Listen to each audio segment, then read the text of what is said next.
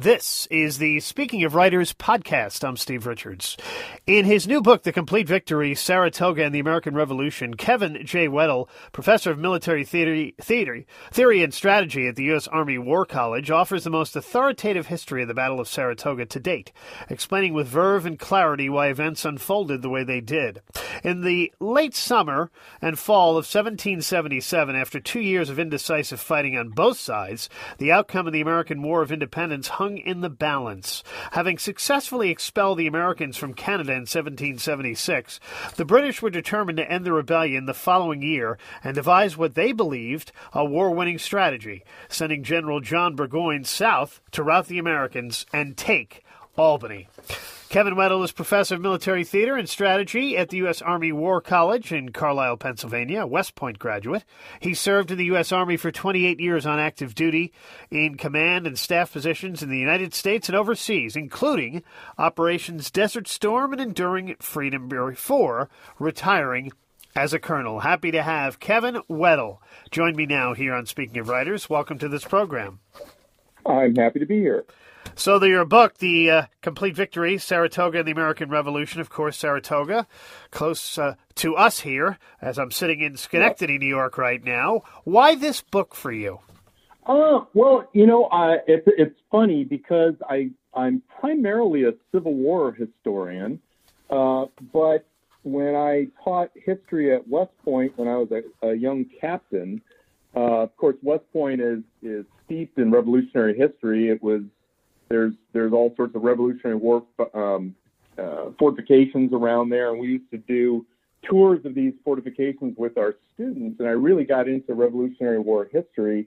Uh, and when I got my PhD um, in in history, primarily Civil War history, I, one of the uh, one of my areas of studies was Revolutionary and Colonial history, and I, I really really uh, liked it. And so I wanted to I didn't want to be a one horse pony and just stick or a one horse you know. historian and just stick with the Civil War. I wanted to branch out a bit, and so so Saratoga. And I always enjoyed teaching the campaign uh, as a as an instructor at West Point, and so um, it uh, sort of fell out that way. So, Kevin, what is happening in the summer of seventeen seventy-seven? Well, um, in the sub. Well, really, if you if you want to look at the Saratoga campaign, you really have to go back a few more more months before then. Um, because it really, the, the, the genesis of this campaign really takes place in the late uh, late seventeen seventy-six, early seventeen seventy-seven, when you had uh, two senior British commanders will offer up two competing plans for how they see uh, the, the war ending. Um, two plans to end the war, rather. So you have John Burgoyne, Lieutenant General John Burgoyne, who had been the second in command in Canada earlier in the war, earlier in seventeen seventy-six. He's gone home to London, so he's there in London, and he presents his plan to uh, the king and um, Lord George Germain. Uh, Germain was the Secretary of State for the uh, colonies. So he's basically the civilian uh, minister, cabinet minister, who's responsible for running the war in uh, North America. So Burgoyne's plan was pretty ambitious and complex, in which he he recommends that three converging columns uh, will head toward Albany, New York, uh, one coming up the Hudson River. That would be the main British Army in North America, coming up from New York City, up the Hudson River to Albany. Another column, uh, a major army coming down from Canada, down uh, actually up Lake Champlain, since Lake Champlain flows north, or drains north. Uh, So coming up Lake Champlain from the from the uh, from Canada toward Fort Ticonderoga and then on to Albany, and then another column going over to Lake Ontario and then go, coming um, down the Mohawk River Valley, also uh, meeting at Albany. So the idea was to split the rebellious colonies in half, uh, with the middle column splitting the middle colonies away from New England. And then after that, they would conduct some sort of operations into New England from there. So that's Burgoyne's plan. Very ambitious, very complex, and that's what he proposes. Uh, the king and Germain really, really like his plan. They they love this notion of, of invading armies coming down Lake Champlain uh, from Canada. Uh, General Sir William Howe, who is the commander-in-chief of the British uh, forces in North America, whose headquarters is in New York City, he's he's in New York City, so he proposes a different plan. Um, he, now, he's been involved in the war almost from the beginning. He's fought George Washington, um, and what he proposes is, is a completely different plan. His proposal is to take the main army there in New York City and seize Philadelphia, which is, of course, the seat of the Continental Congress. And then he's hoping that by seizing Philadelphia, Washington will be forced to defend the capital, the, the city of Was- uh, Philadelphia, and then he can he can lure Washington into this big decisive battle, and if he can defeat Washington, the rebellion will be over. So Howe has recognized Washington's army and Washington himself as sort of the, the, the American center of gravity. If he can destroy Washington's army, that'll end the war. He's got these two competing plans. Uh, and so the king and, and especially Lord Germain, they have to sort of reconcile these two plans. Which one are we going to pick? Uh, who's going to be in charge? You know, all those different decisions that a, uh, a senior leader has to make. Uh, the problem was you've got one of those leaders, one of those military leaders is sitting right there in London with the decision makers. That's Burgoyne. You have another leader who is the commander-in-chief, after all. He's sitting in New York City, three thousand miles away.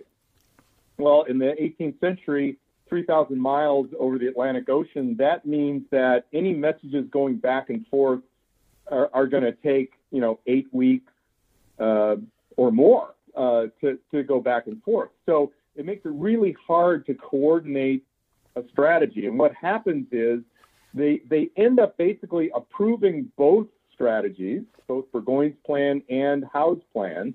And so what ends up happening is, it, instead of being a coherent strategy that they're going to embark on in seventeen seventy-seven, what ends up is, is a sort of a muddled, very uncoordinated strategy with no one really overall in charge. And that's really going to set the seeds for British disaster uh, that will ultimately happen in September and October of seventeen seventy-seven on the banks of the Hudson, Uh, near Stillwater, uh, New York. So, so the, the, the genesis of the British disaster really is way, way back in December of seventy-six, in January, February, March of seventy-seven, when they're trying to coordinate these these plans. Fast forward into the summer of seventeen seventy-seven, uh, Burgoyne has has the approval to execute his plan in his hands. He travels to, back to Canada. Uh, he takes his army, he prepares his army, and he's ultimately going to head south um, uh, along the Lake Champlain route uh, to uh, Fort Ticonderoga, which he envisions will be the toughest um, part of his task, um, to, to take Fort Ticonderoga and then continue on to Albany. Uh, at the at the same time, there's another force up there in Canada, uh, about eighteen hundred uh, soldiers, commanded by uh, Brigadier General, temporary Brigadier General Barry Saint Leger. He's going to go uh, down the Saint Lawrence River to Lake Ontario, and then over into New York uh, to the Mohawk River Valley, and they go down the Mohawk River Valley as a supporting force for Burgoyne as he's heading south. And then in the meantime, Howe, of course, remember I said they, they basically approved both plans. So Howe has his approval in his hands, and what he's going to do is take his army, and instead of going north on the Hudson River to meet Burgoyne at Albany, he's instead going to embark his uh, soldiers on his uh, on the Royal Navy ships uh, and transports, and he's going to take them by sea up the Chesapeake Bay and land them south of Philadelphia. And then he's going to land those guys and head up to Philadelphia and, again, hopefully lure Washington into a decisive battle. How is that sea? He gets one of these very delayed messages from uh, Lord Germain saying, hey, um, uh, we you know, we approve your plan to go to Philadelphia, but as soon as you're done with that campaign, you need to help Burgoyne. And, of course, that's it's what ends up happening is that message is way too late. Uh, it's way too late in the summer for him, for Howe to even think about helping Burgoyne. Uh, and plus, he still has to conduct his campaign against Philadelphia, which is going to take some time. So as you can see, the, you know, the, the tyranny of distance between London and New York and London and um, um, uh, Canada uh, is going to really prevent any sort of coordinated strategy. So you've got Burgoyne basically on his own up there in Canada and then moving into New York, and then Howe also kind of conducting his own operations as well against Philadelphia. Do you think, bigger question here, you know, why Burgoyne and also Howe and Cornwallis, you, you laid it out there pretty much, but uh, could not seem to put together a patient and successful plan to defeat the colonial forces? You, you've mentioned coordination, lack of coordination a few times, but not only at Saratoga, yeah. but overall. Yeah, well, it's it's it's a it's a major it's a major problem, and one of the things. It, when you have leaders in London who want to micromanage the war, and then you have this huge distance issue, it makes it almost impossible to, to do that. Um, and so, you know, what, of course, what they should have done is they should have picked, picked a commander that they trusted and give them whoever commander it is. In this case, it's Howe during this period, but later on it becomes Clinton uh, and so on. And, and after Clinton, it ends up being Carleton. Um, is to pick the right guy, pick the right commander, and then provide them with, with basic guidance, like you need to destroy Washington's army. Boom, that's your objective. And then and then give them the resources to do that and let them come up with a plan to, to execute that. But when you're trying to micromanage from three thousand miles away, uh, it makes it almost impossible to come up with a, a coherent uh, uh, strategy and a coherent plan. Uh, so, so it makes it it makes it tough. We're talking to Kevin Weddle, The Compleat Victory, Saratoga, and the American Revolution. Uh, go ahead uh, about Burgoyne. Oh yeah, as as far as Burgoyne goes, now you know uh, a lot of historians blame Howe for, for the ultimate disaster because he didn't you know he didn't uh, help Burgoyne and, and all this.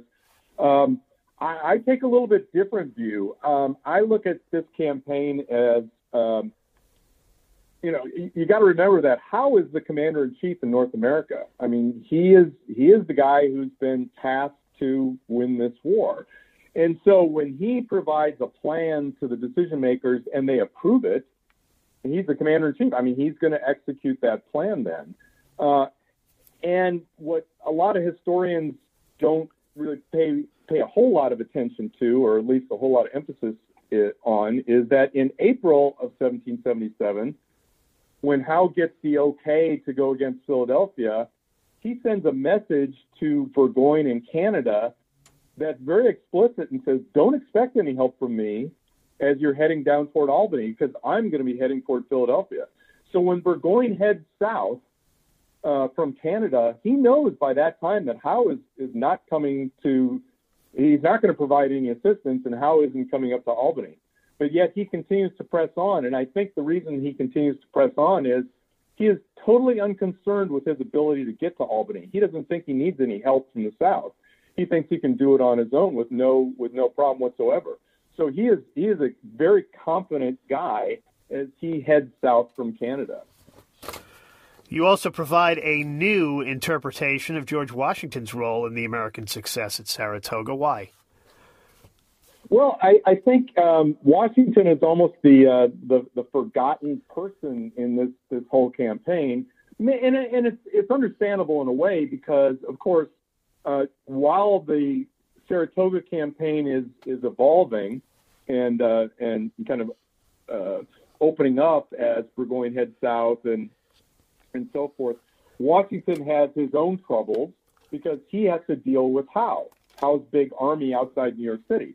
And Washington has to figure out what Howe's doing, and Howe, Howe makes it really difficult on Washington, mainly because Howe has the advantage of having the Royal Navy uh, at his beck and call, because, by the way, his brother is commanding the Royal Navy in um, in North America.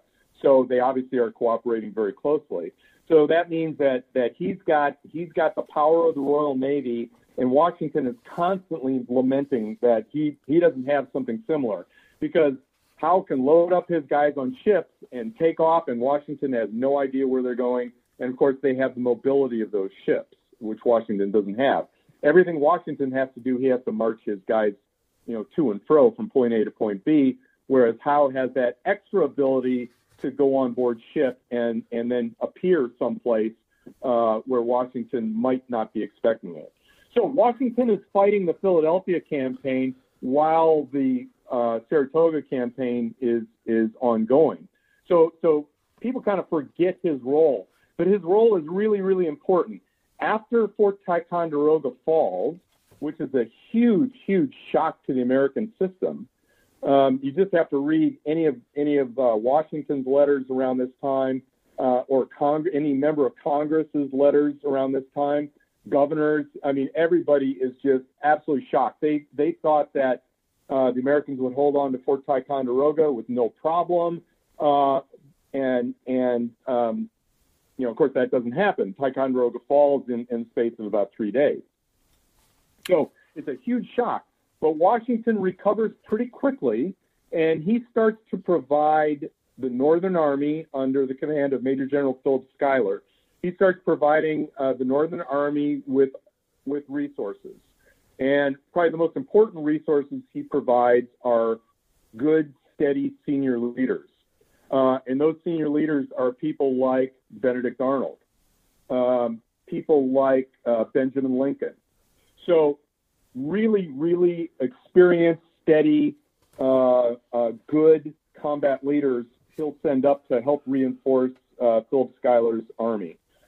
So this is really, really important because Schuyler, uh, after Ticonderoga, has a, even though he, he, he conducts himself well, he um, his his uh, letters and messages back to Washington and Congress um, really indicate a commander who is um, um, stressed to the max and um, is very, very pessimistic about his ability to slow down or stop Burgoyne.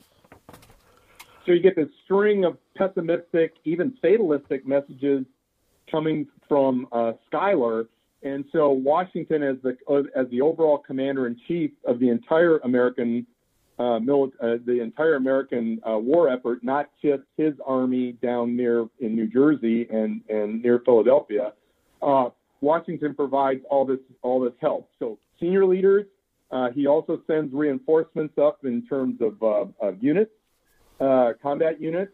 Uh, and l- a little bit later in the summer, he sends probably his most elite units uh, up there to help reinforce the Northern Army, and that's uh, Daniel Morgan and his riflemen. So what, these are all decisions that Washington is making. At the same time, he's also trying to buck up Schuyler's morale. He's providing him with advice and support. Uh, and so, in other words, he's acting as a true commander-in-chief of the entire American war effort and not just his own army. And I contrast Washington's um, Washington's role in the Saratoga campaign with Howe's role in the Saratoga campaign. Howe, again, being the Ameri- uh, excuse me, the British commander-in-chief. Howe is laser-focused on Philadelphia. And even when Burgoyne moves into New York, and thus he comes under Howe's control, Howe, Howe does not he does not act as a commander-in-chief. He instead acts as an army commander only, uh, and he provides, you know, very, very little support or guidance or advice to uh, to Burgoyne as Burgoyne moves into his area. So it's a it's a, contra- a, a, a contrast, a stark contrast, I think, between um, a, a commander-in-chief like Washington, who understands his responsibilities as commander-in-chief, and Howe, who, although he's a you know long-term professional, obviously British uh, officer and a and a good one, um, instead he allows himself to get sucked into the Philadelphia campaign uh, and and really sort of uh, ignore everything else that's going on. It's a fascinating book. The Compleat Victory, Saratoga and the American Revolution. The author is Kevin J. Weddle. Kevin, thank you so much for joining me. Oh, I, I really enjoy it. And this is Speaking of Writers.